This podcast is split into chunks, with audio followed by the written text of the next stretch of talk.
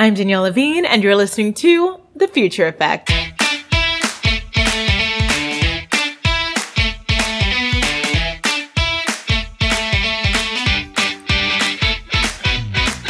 The Future Effect is a weekly podcast bringing you the latest news and updates in Florida's child welfare system.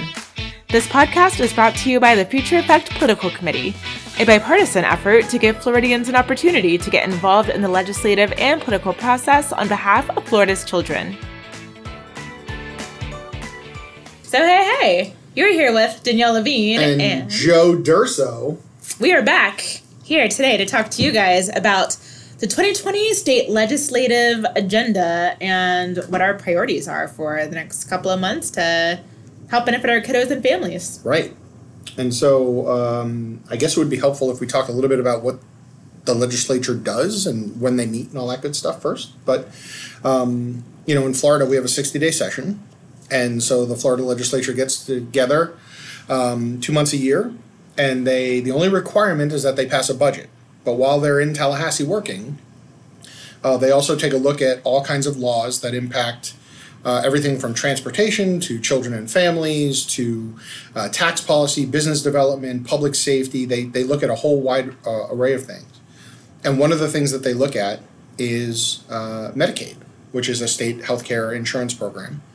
Um, and of course, we're very interested in any rules that they come up with or any changes that they make to that plan because um, it impacts thousands, tens of thousands of our kids uh, that are in the child welfare system. And so that's part of that's the largest part of our legislative agenda this year is really driving home some positive change in that uh, that Medicaid program. And that's because our kids are eligible for Medicaid Right, once and- they enter the foster care system. Right, and so any child who enters the child welfare system uh, and becomes essentially a ward of the state um, is eligible for Medicaid insurance. And so, what the state of Florida, we think very wisely did, was they created a child welfare Medicaid specialty plan that really targets services, very specific services, like kids that are traditionally more high need, high, uh, um, what's the word I'm looking for? Kids that are traditionally more High risk? uh, high risk is also part of it, but it's um, they have higher they have uh, more intense needs, more intensive needs, Okay. um, and so the legislature focused on these kids that have all these intensive needs, and they and they helped through the Agency for Healthcare Administration create a program that really provides you know stronger therapeutic services.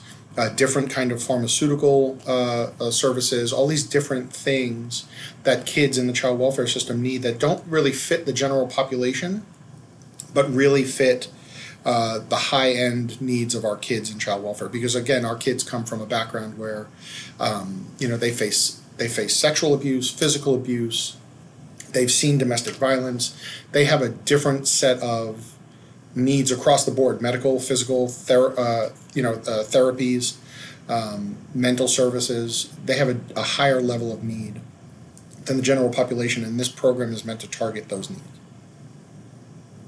So going along with that, there's a company, right? And it's called Community Based Care Integrated Health that oversees this Medicaid plan for the entire state for all of those kids. the the the idea was that the child welfare agencies across the state of Florida, who really serve these kids and who know their needs better than anyone, should help manage the program because it's really easy to get caught up in that whole you know big bureaucracy, that big company management, that big you know a lot of these companies are traded on Wall Street and they um, you know they're very sometimes very profit driven. And so, you know, we thought that it was very important, considering the needs of our kids, uh, that the child welfare agencies, the community-based care lead agencies that help manage these uh, these cases, um, really be a part of managing this system of care that's meant to deliver services. And so, um, we uh, have a company called Community-Based Care Integrated Health that, uh, in partnership with uh, a provider, Sunshine Health, and with in partnership with multiple other community-based care agencies, uh, gets together and helps coordinate care for kids across the state of Florida in the in the Medicaid system.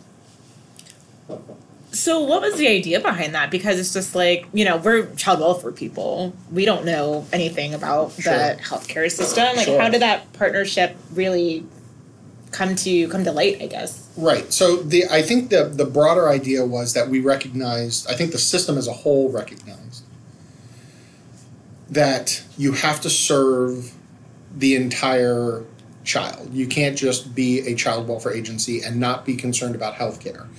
You can't just be a child welfare agency and not be concerned about education. Um, you can't be a child welfare agency and not be concerned about job training and you know stability, economic stability at home. You have to be able to address a child's case in a more holistic way.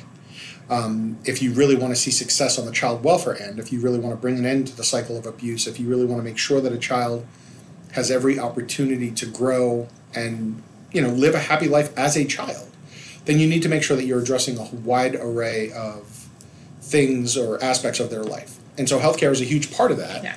And so that's part of the reason why that conversation started is because we recognize that healthcare was a a critical need in the lives of a lot of our kids and making sure that they received the right care at the right time and doing it in a financially responsible way with state taxpayer money um, was all part of the broader conversation of being more effective. So when we were in Tallahassee for the legislative session, advocating for the plans that we have uh, in our agenda, what does that day to day look like? Because when we talk about advocacy, right, a lot of people have this misconception that you know you're behind a closed door and making all of these secret shady deals, but in reality, like that's not what it is. No, it's not that at all. In fact, it's a very public process. I mean, there's committee meetings that are held and bills that are discussed in public, and we've often testified on bills in front of uh, committees. Um, we meet with a lot of legislators, a lot of other providers. We coordinate with our other community based care lead agency partners. We coordinate with Sunshine Health. We really try to involve as many people as possible so that a really good decision gets made and a positive impact gets made. Um, but it's really it's a lot of boots on the ground. It's a lot of visiting legislative offices and making sure that you spend some time with legislators, and that they really understand that the choices that they're making will impact the lives of kids in the child welfare system. And so, it's important for them to know that a system that works well has a positive long-term impact not only on the child's life but on the economic outlook of the state of Florida. Mm-hmm. Right? If we're dealing with issues when children are younger and we're addressing some of those issues, it prevents them from going into the court system. It prevents them from going into the juvenile justice system. It prevents them from, you know, oftentimes overusing the healthcare system, right? Because you're preventing some of those things uh, that would lead kids to visit the ER on a regular basis, or that might lend themselves to getting arrested in, in the future, right? You're, you're, you're, you're being more proactive. And so it's important that legislators know that the return on investment when you invest early in a child's life is, is really significant. And that's part of the reason why we go and we visit them. So what does your day to day look like? Because when I went to Tallahassee for the first time earlier this year for session, I learned very quickly that wearing heels is Yeah. not going to do you Yeah. any favor. Yeah, well, I mean, thankfully, I don't have that particular challenge, uh, but uh, there is a lot of walking. You cover a lot of ground in Tallahassee. Yeah, you do. There's 120 uh, House members and 40 senators, and sometimes you have to go out to the Department of Children and Families or to the Agency for Healthcare Administration, and uh, so you really have to be out there and you have to kind of cover a lot of ground. Um, there is no such thing as a typical day, um, but our days are dominated with being proactive, visiting these offices, trying to ensure that people understand the message that we're trying to send, understand the program that we're that we're managing. And sometimes it's about reacting to things. Sometimes people will come out of nowhere with amendments or ideas or changes or um, you know thoughts about what programs should or shouldn't do. And a lot of times we have to respond to them very quickly about well we think it would be a good thing for kids or we think it might be a bad thing for kids um, and so it's there's no such thing as a typical day but we do cover a lot of ground and we do really both in tallahassee and in washington in a lot of cases uh, try to get out as best we can and make sure that we're spreading information uh, accurate information as effectively as possible and then we try to squeeze in lunch somewhere in there somewhere in, somewhere in the middle of the day we try and get like a quick sandwich so that we can keep going But clearly, you're not busy enough as it is. right So when we're going through, we have how many legislative priorities? We got five. Uh, we have we have five state priorities, and then we have two uh, relatively larger uh, federal priorities. So let's talk our state ones Okay. to start off with. Sounds good. So this one we're really going to be focusing on Medicaid, the child welfare specialty plan that we just started talking about before. And so for that we have three items that we're working on getting passed. And so that first one is, and I'm just going to read it verbatim from this handy sheet of paper. Okay. So, all right. Priority number one a specialty plan enrollment eligibility currently consists of children or youth in care, an extended foster care, or in a subsidized adoption. So, the current statute doesn't include youth or children who have closed out in permanent guardianship and would be part of the Title 4E Guardianship Assistance Program. Right. So, why should people care? Why is this an issue? Well, because the kids that are in guardianship situations are the same as the other kids. They're the same as the post adoption kids. They're the same as uh, kids that are in foster care or extended foster care. Their needs are the same. They still have the higher end needs that would be addressed by the child welfare specialty plan. But because the way the law is written, um, their relationship in a guardianship relationship doesn't qualify for the child welfare plan. They're still eligible for Medicaid. But the child welfare specialty plan is really meant to target the very specific needs of our kids, and they're our kids. They they just because they're in guardianship situations doesn't make their uh, their needs any any different. And so we think it's important that those kids have access to the same same high end quality care that the other kids in the child welfare system get. And so that's why we're fighting so hard to get them added to the list. So, do you think that they weren't initially included just because of an oversight, or do you think it lends towards the larger issue of people not really seeing kids that are with guardians or with relatives as being part, like involved in the child welfare system? So I, I think it's probably a little bit of both. I think there's a little bit of a misunderstanding of what a guardianship relationship is. And I'd be willing to bet that some people even thought that, oh, those kids would be covered, right? Like there would just be an assumption that those kids would be included in the foster care conversation. Um, and I, I think that there is a little bit of oversight. You know, as these things evolve, as programs continue, you start to identify what some of the flaws are, where some of the holes are. And so that's what we did. We identified guardianship uh, as a as an issue, and so we, you know, kind of set about trying to solve that issue. Um, it's important to note we're talking about a small group of people. In the grand scheme of things, there are hundreds of thousands of people uh, that get Medicaid, millions actually that get Medicaid. Um, the real question is, you know, are they getting the right kind of insurance? Are they getting the right kind of coverage? And for these kids, and it's a small number, it's somewhere we've estimated somewhere between five and seven thousand uh, lives roughly. Are those five to seven thousand kids throughout the state of Florida getting the coverage that they need Right. to really address their needs? And at the end of the day, that's what this is all about: making sure that they get the services that they need. And so, um, that's the whole push behind it. Um, we don't foresee it being a really difficult lift. We think uh, everyone that we've spoken to at the agency uh, for healthcare administration, ACA, and all of us internally, everyone gets it. Everyone understands the need for it. Uh, it's just a question of actually getting it done in the legislative session. So, what do we see the solution as being? Like, what are we going to be advocating for while we're up there? a change to the law that allows those kids to be eligible for our program. That's about it. So, is it just like a language change? It really is. It, it, it's as simple as adding their them as a category, guardianship relationships, into the list of eligible parties for this Medicaid plan. Um, and once we do that, then those kids would be eligible, and we'd be able to get them on the right plan and get them the right services. So it seems like this should be easy, right? If we're just talking about, hey, this is language, like you Right. just have to make some tinkers. So for someone who is wondering why does this require a legislative change, can you break that down a little bit? Sure. Well, I mean, a lot of things that we there's only really two options, right? There's either the the rules that are set in place by departments, or there's state statute. Those are the things that govern very kind of in a simplified version. Those are the things that govern state programs. And in this particular instance, the state legislature um, advo- or uh, you know allowed for this program to be created, and they defined in statute who would be eligible for said program. Um, and so we have to get a change. And part of the, it seems very simple on the face of it, right? Like, Yeah. there's this group of kids, there's this great program that would serve that group of kids more efficiently. So we need to get those kids on this program. Right. And so that seems a very direct line to better service.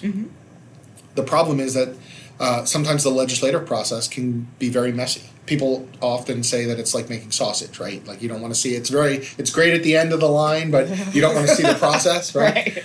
And so, you know, you have a great amendment, a great bill that gets this accomplished, but then it gets bogged down with an amendment. Or it gets added to another bill that's huge and it may be the topic of conversation, a mm-hmm. topic of a heavy debate. And so all of a sudden your very simple item is attached to a whole bunch of other really complicated things. Uh, and that can slow it down and sometimes it kills it. Okay. Um, you know, sometimes really good common sense changes, whether that's adding laws, taking laws away. Sometimes it's it's good to simplify things.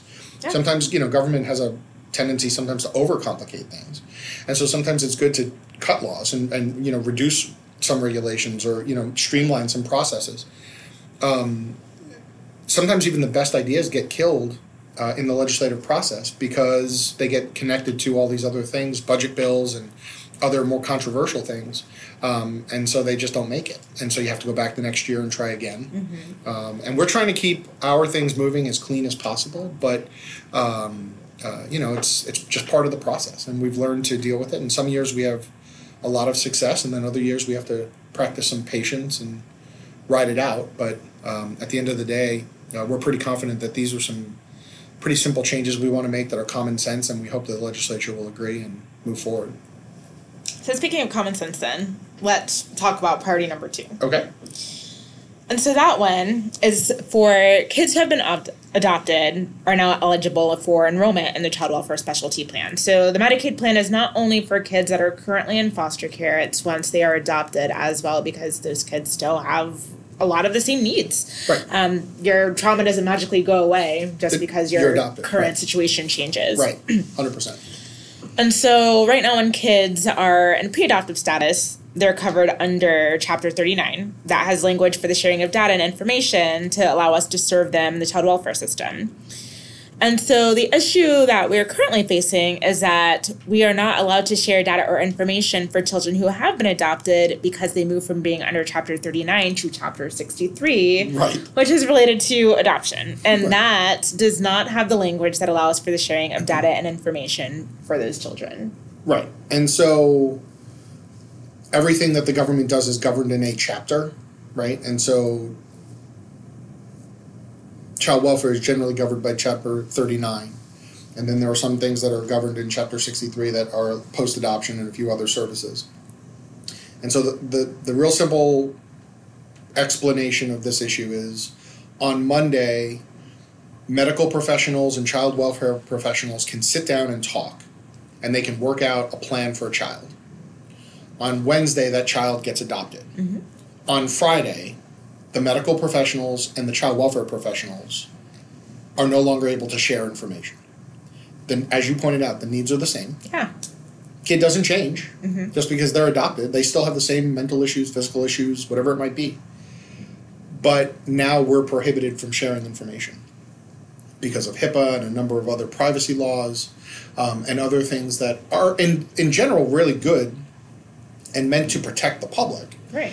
Um, but in, in this particular case, actually hinder the progress of a child, right? They actually hurt the case plan for a child. And so all we're trying to do is ensure that the language in chapter 39 is repeated in chapter 63 so that whether it's before or after adoption, if that child is involved in the child welfare system, all of the right professionals can sit in a room and talk and make sure that they're planning accordingly. So if I were a healthy skeptic, I would say like, okay, well this kid is now adopted. This Right. child has active, involved parents. Sure.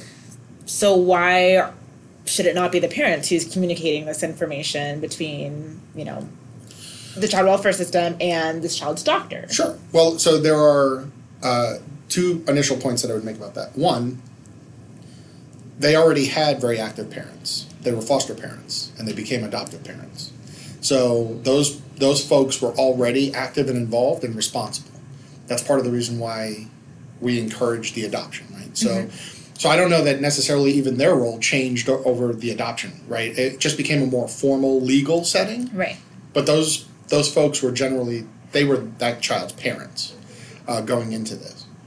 Uh, and the second point I would make is it's not really realistic to ask a parent, whether it's a biological parent or a foster parent who becomes an adoptive parent, it's not realistic for to ask the parent to be the conduit for information between multiple systems, right? Should they have control? Should they be able to um, make decisions on behalf of the child? Of course, right? That's just natural parenting.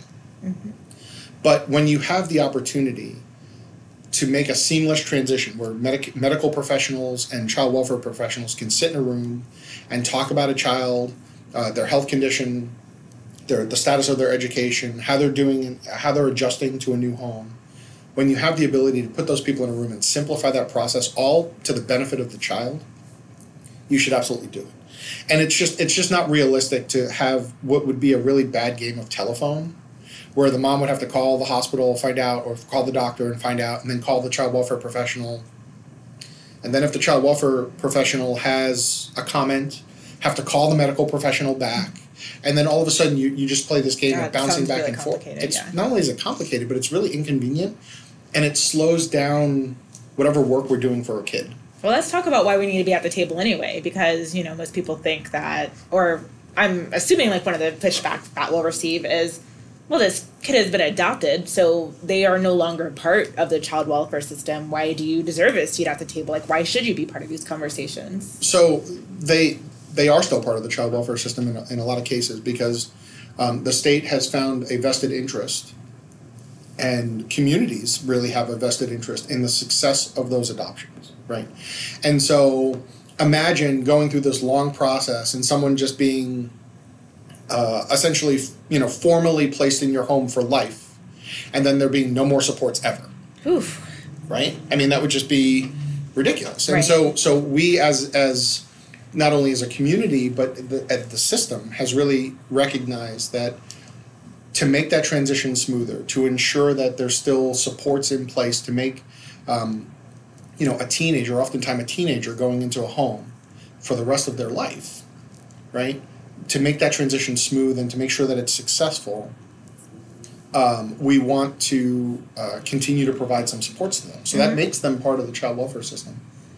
And it makes it necessary for us to still play a role. Now, post adoption, it's important for people to know that post adoption, um, families can opt out. They can decide that they want to they want to terminate that relationship. They don't that they don't want to be involved in the child welfare system anymore they, they, they may not want Medicaid anymore. They, they'll go on private insurance. All of those things are very possible. But for those who say that, yes, I want the continued support because th- this is important and we want to make sure it succeeds, um, you know, we have a responsibility to help support that, that relationship and make sure it's successful. And I'll tell you that um, that work has paid off because we have more successful completed adoptions that have stuck today than at any other time in the state's history, right? Like we, Wow. the, the adoptions that we're formalizing are good and they're working and they're permanent. Yeah. And that's really, at the end of the day, everyone needs to be way more concerned about the, the child, the kid, having a permanent home in a family that loves them.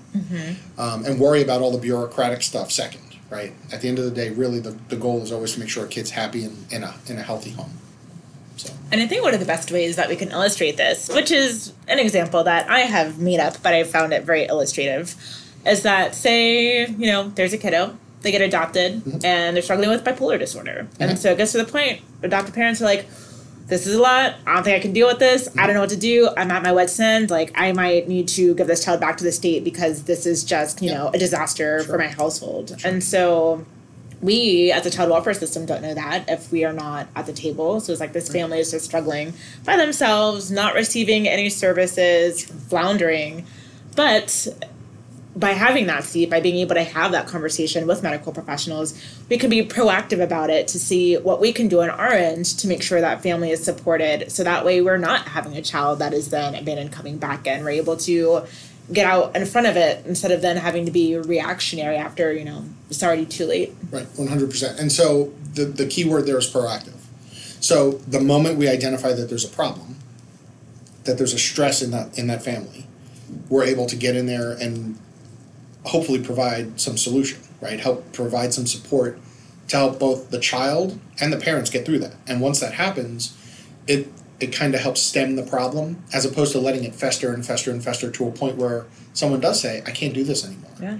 Uh, and that's the worst case scenario, having a child come back into the system. This is so preventable. Right, right, exactly. And so, us having child welfare professionals at the table and involved in those conversations ensures that as soon as a problem is identified, we can get ahead of it instead of letting it grow into a bigger, a much bigger problem that has really bad results at the end of the day. So, So it seems like a really complicated issue, which granted it is, but there's also a very simple fix, right? Which is also just around tweaking some language to make sure that the statute for children before they become adopted, the language that's in there is reflected in that statute that refers to children after they have been adopted. right, exactly. And so, the, the language that's in Chapter 39, um, we just would like to see it added to Chapter 63. Um, there's also a chance that the Agency for Healthcare Administration, ACA, can um, do it administratively, that they might be able to make some rule changes that allow us to do it. Um, but we think that the simplest fix is just to ensure that it's in state law and that you add it from 39 to 63 and everyone's covered. Yeah. And so that's really where we're that's where we're headed. So then we just have one last one, which is the most simple to explain but has a lot more context that goes into it with there is no requirement currently for an insurer to operate a child welfare specialty plan in partnership with CBC lead agencies. Right. We want to make it so there is a requirement. Right.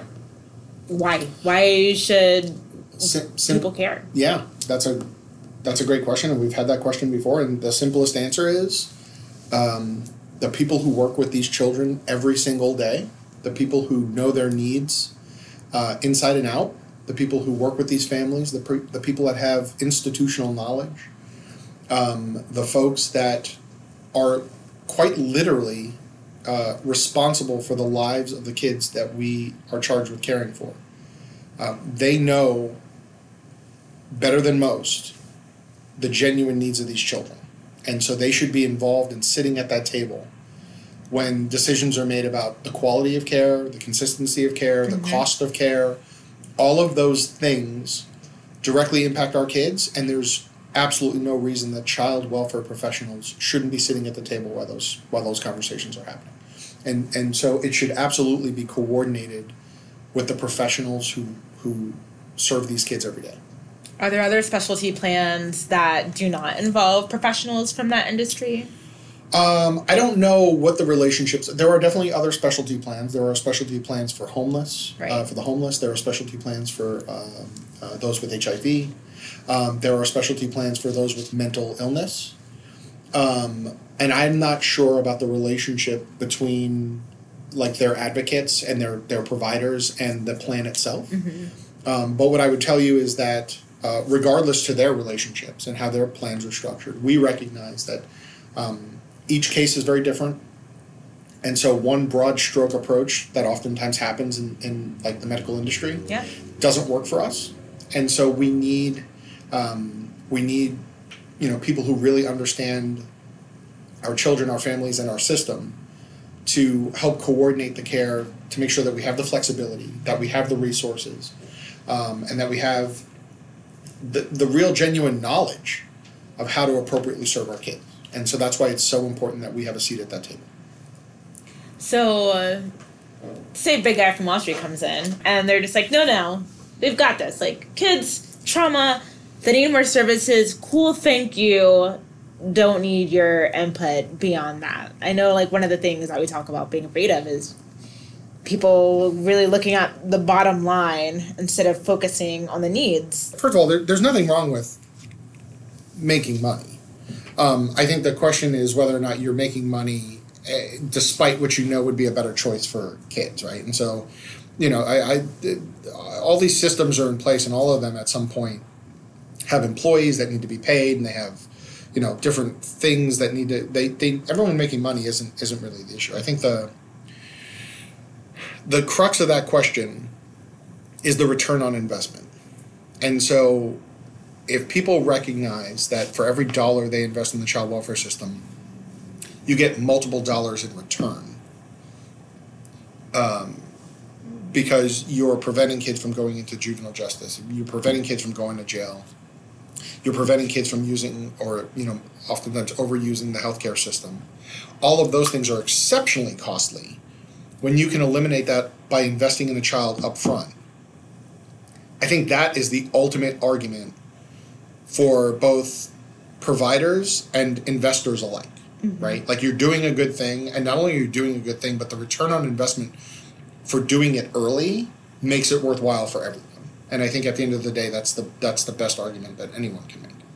So with the other being language fixes, this is a little more complicated than that. So what is the solution that you see moving forward that we're trying to ask our legislators to institute? So I don't I don't at this point we're not sure that it would be a legislative fix or an agency fix, but one of the things that we have expressed to agency leadership is that we believe that it's really important uh, that we have a seat at the table, and we think we've more than justified the reasons why. Um, and uh, you know, the agencies exhibited or expressed an understanding of that. Um, you know, what that looks like moving forward, we're not really sure. We have some time. Um, you know, because the current system is in place for a few more years. Um, and so we have some time to really uh, kind of work through it and think about what our involvement would look like. Um, but again, I think it's kind of a common sense thing that most people would agree with that, yeah, the people who serve these kids, the people who work with these families every day, they absolutely should have an opportunity to help guide the system, build the system, create you know new opportunities within the system to serve these kids. And um, uh, so you know it's we're hopeful that we'll we'll have a permanent seat at that table in one way shape or form. And by we i mean the child welfare system Uh-huh. right? It doesn't it's not necessarily locked into one one company or one group of companies. We just need child welfare people sitting at the table when these decisions are made because it's the right thing to do for kids That's Medicaid. That's Medicaid in a nutshell. That is Medicaid. Medicaid. Well, no, that's Medicaid is so much more complicated, and there are so many other moving parts to Medicaid. It's like insanely complicated, and um, you know, it's part of the reason why uh, I think it's it's so costly and confusing to the general public Yeah. because people look at it and they just it's hard to understand. It's hard to understand where dollars go. We're talking about our benefits now as Yeah. we're electing them for next year, and even that one sheet of paper, I was like, I can't deal with this. Yeah, this it's is way too super much. complicated. Like insurance is just so complicated when it you know it, it's at the at the core of insurance. It's everyone puts in so that if someone gets hurt or someone gets sick, they have they have coverage, right? So you put in every single year, and maybe this year you don't use it, and next year you might need it. Mm-hmm. That's like the core of it. Yeah. But it's worked into all these different things, and the cost of healthcare has skyrocketed. It's so outrageous. you know, pills, the, the cost of a pill in a hospital is exponential, the cost of services in a hospital is exponential. Um, you know, I mean, I'm changing my plan to a high deductible plan for next how year. are you? And so I have so many doctor's visits lined up for next week. So that way I'm just not even having to deal with the belly of that beast. Yeah, well, the, and it's and it, it does it gets confusing. You know, high deductible plans, low deductible plans. You know what what co-insurance is and what your percentage is after you meet your deductible, and it really should be a much more uh, simplified uh, program Yeah. so that just regular old people can understand it and you know take advantage of it. It's confusing, even to those of us who work in industries that deal with it on a day to day basis. It's really confusing, um, and so you know I can't imagine how people that don't ever deal with it except when they get sick. Yeah. It's it's really complicated, but. Um, but you know there are some opportunities to do some really good things. The child welfare specialty plan is a great example. You know, it was created and it was meant to um, serve these kids, and it's done. It's done just that. It's And- because it's the only one, right? It is the only one that's meant to serve kids in the foster care system. Yeah. Yeah, it's specifically created for kids in child welfare. Yeah. Do you foresee this expanding outside of Florida in the future? Um, I mean, if other states were, um, I, that really depends on the appetite of other states to invest in their child welfare systems.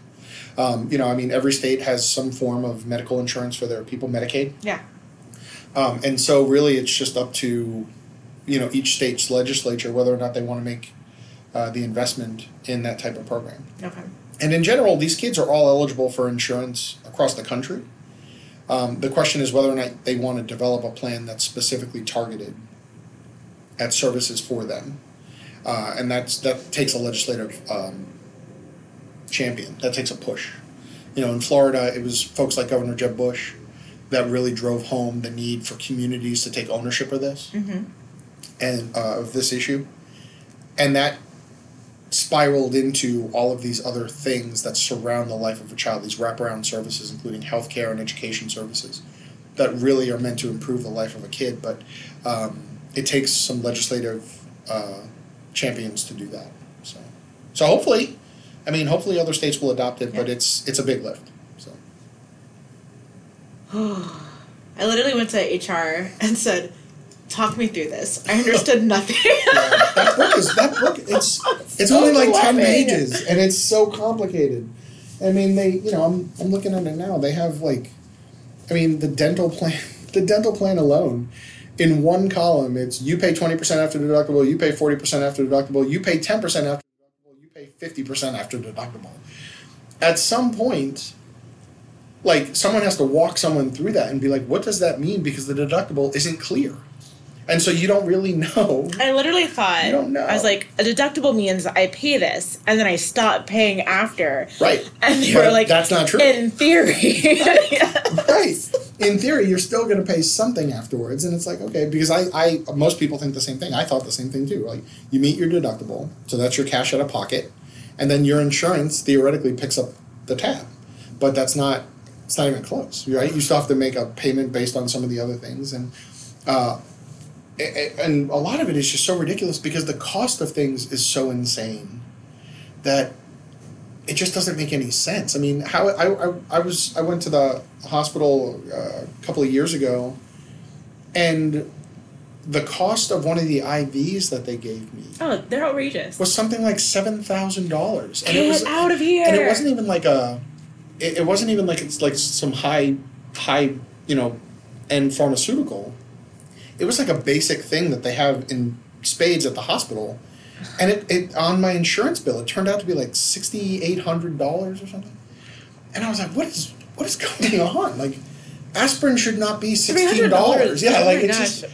And aspirin shouldn't be sixteen bucks. Like it's just it doesn't make any sense. And um, Well, you know, I have a seizure disorder, You know. and it got to the point that you know you see them and they're scary, but like really for the person going through it, it's just like it's tiring. But outside Right. of that, like it's not a big deal. Well, and then But you know it's you go in and you see like the, you see a specialist, and then you see the ER doc, and then they bring in a general practitioner who literally takes your pulse and like asks you if you feel any pain in certain places, and then they show up on your bill for two thousand dollars, and you're like, what is? This? I was like, if you this? call the ambulance one this? more time, I mean, let me convulse in a corner, I will be okay. It really, I mean, that at the end of the day, that's really what the conversation needs to revolve around: making the system more efficient and more effective, and more cost efficient. Because the fact that there are people in this country, and we digress from the child welfare conversation, but the fact that there are people in this country that are literally going bankrupt because they have medical bills that are beyond their capacity to pay is absolutely insane. Do you listen to the Daily by any chance? I do not. So the New York Times has a daily podcast called Surprise Surprise The Daily. Oh, shocking. And his the host is Michael Barbaro. That's exactly how I said his name with like the whole tone and Oh, everything. Okay. I'll listen to it on my way Oh home my today gosh, you have to. can- It's it's so good though. And so they have like every day is about maybe 25 30 minutes of like the stuff that's been going on Sure. for the last 24 hours. And so the reason I'm bringing this up is that this week they had one that was about the medical system and how their hospitals are now, you know, it's becoming more commonplace to sue their patients in order to recoup the costs from those that are not able to pay their bills. And Mhm. so they were talking about it. It was all chronicling one woman and like her daughter has just like a lot of issues and she was like making as much as she could on payments and she got to the point that they were all only eating once a day but they decided to sue her because they were just like look healthcare costs got to come from somewhere and like we understand that you're having issues but at the end of the day like we also have bills to pay um, for the state that hospitals are having to sue their patients who are already getting close to declaring bankruptcy Mhm. Something just has to give here Right. Well, and I, again, I think it's there needs to be a focus on the on the cost of care. Um, you know, it's it's important that the uh, the professionals that go through many, many, many years of very expensive training to work in those places, they deserve to be compensated fairly for the work that they do. But again, the fact that someone pays an exorbitant amount for a bottle of aspirin that you can buy at Publix Makes for no six dollars is absolutely insane. I mean that that that makes no sense to me, and and that that is a true example of how those costs are being spread out. Yeah. And you know, I mean, I understand that a hospital will spend a million dollars on a on an X-ray machine. You know, they'll they'll go and they'll buy for for an MRI machine. They'll spend a million, a million five, 5 Mhm. maybe even more, and so they have to recoup those costs. But the fact that you would not only recoup those costs, um, but then kind of inflate prices on other items um, because you have to cover your overhead. pay It's just it, yeah. it's just so it's just so it's ridiculous. And at some point, you know, the hospitals, the state of Florida has a LIP fund. It's a low income pool. So when hospitals provide services to people that don't have insurance, they can apply to the state LIP fund and be compensated for that. Hmm.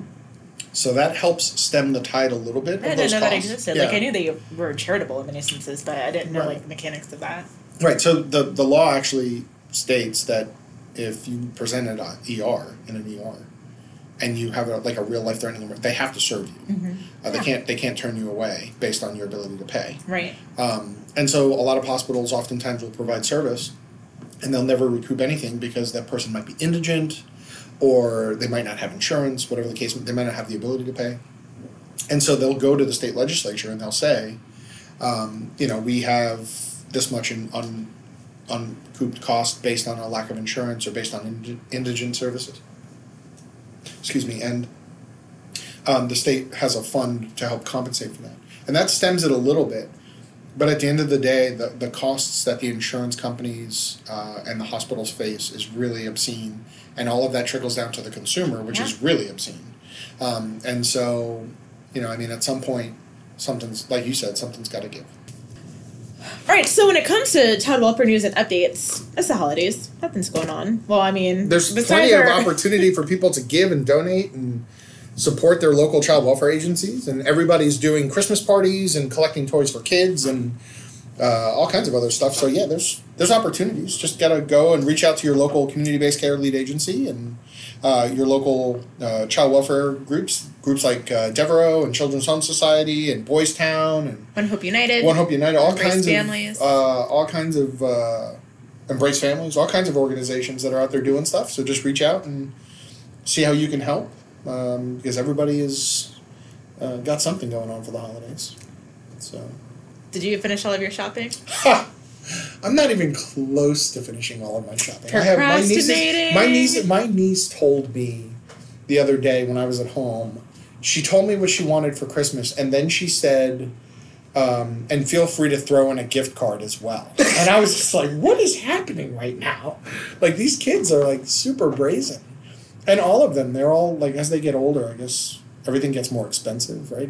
I, miss the old days when you could just buy them a little plastic bauble and they were happy for six months. Now they want little mini computers and art sets and all kinds of stuff that's really pricey. So, you know, so Uncle Joe's got some work to do, but that's okay. Uncle Joe, got to get it together. I mean, it's really, I know, we only have like two weeks before Christmas too, right? It's like coming up. you didn't even take advantage of Prime, Oh, not Prime Day, Cyber Monday. No, Black I didn't Friday. do any, I don't, no, people ask me, are you going to go shopping? And I was, Well, no, I do it from the comfort of my home and computer because ain't nobody trying to deal with those crowds. throw elbows because they want a TV that's two hundred dollars off. It's just that makes no sense. So I mean, it's alright. Amazon still got plenty of things, and I'll get out to a couple of stores and buy some stuff, and you know, I mean, I'm gonna do my best.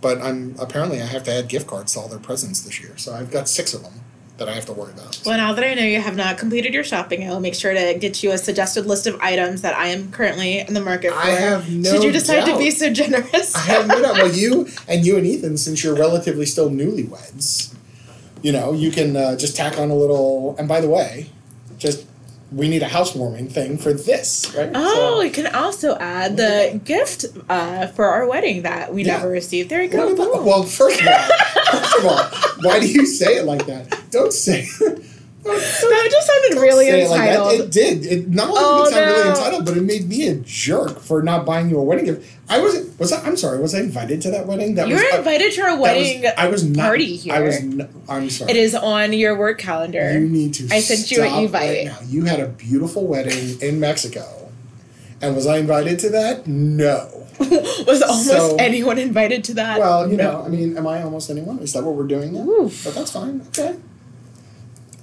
I hope Ethan. I hope you have a great time at sushi tonight Ah, well, and mini thank you. golf. I will. I'm going to be doing paperwork, so enjoy yourself.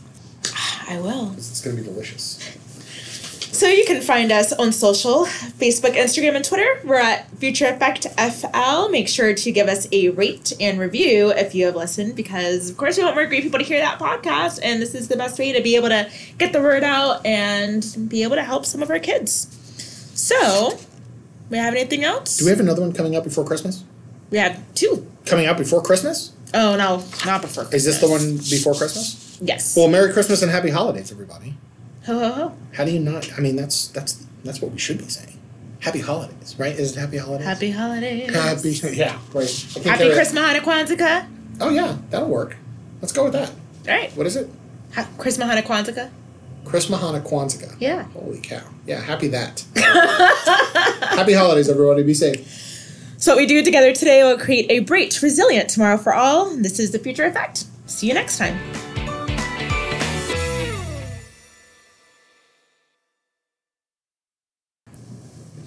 It is my phone. Oh, it's Ethan. Hello. You're on speakerphone with Joe. Oh, hi, Joe. What's up, Ethan? Oh, why you say my name like that? Did I do something to you? No, man, we're we're recording currently, so you, everything you say is being recorded too. Well, then I guess I'll hear myself when I edit it. um, so, how busy, how much longer are you busy, Danielle? I'm Uh, keeping her until five o'clock today. What's okay, what? that's cool. I'm going to go play mini golf, and then me and Eric and Alice are going to go to hand roll sushi. Okay, that's so terrible. I taunt her with that. That you're a terrible person. You're the worst husband ever. I literally did not have breakfast so I could save calories for fun foods tonight. You're so a jerk, is what you are. So we're finishing up our podcast. yeah, we're finishing up, recording and then she'll be done, man. And then I'll be leaving. So I want to come with you. I guess we can wait for you. Are you done with Jamaica? Yeah. I don't know who. What's Jamaica? What He does telether- teletherapy with kids in Jamaica. oh, all right. But anyway, um, I'll I'll try to make it so you can join us for things. I'll be out of here by four. Thanks, bro. We'll see. Okay. She'll be out of here by four. She's we're we're wrapping up. She's gonna do her sign off stuff, and we're gonna be good to go. All right. Well, bye. Have a blast. Bye.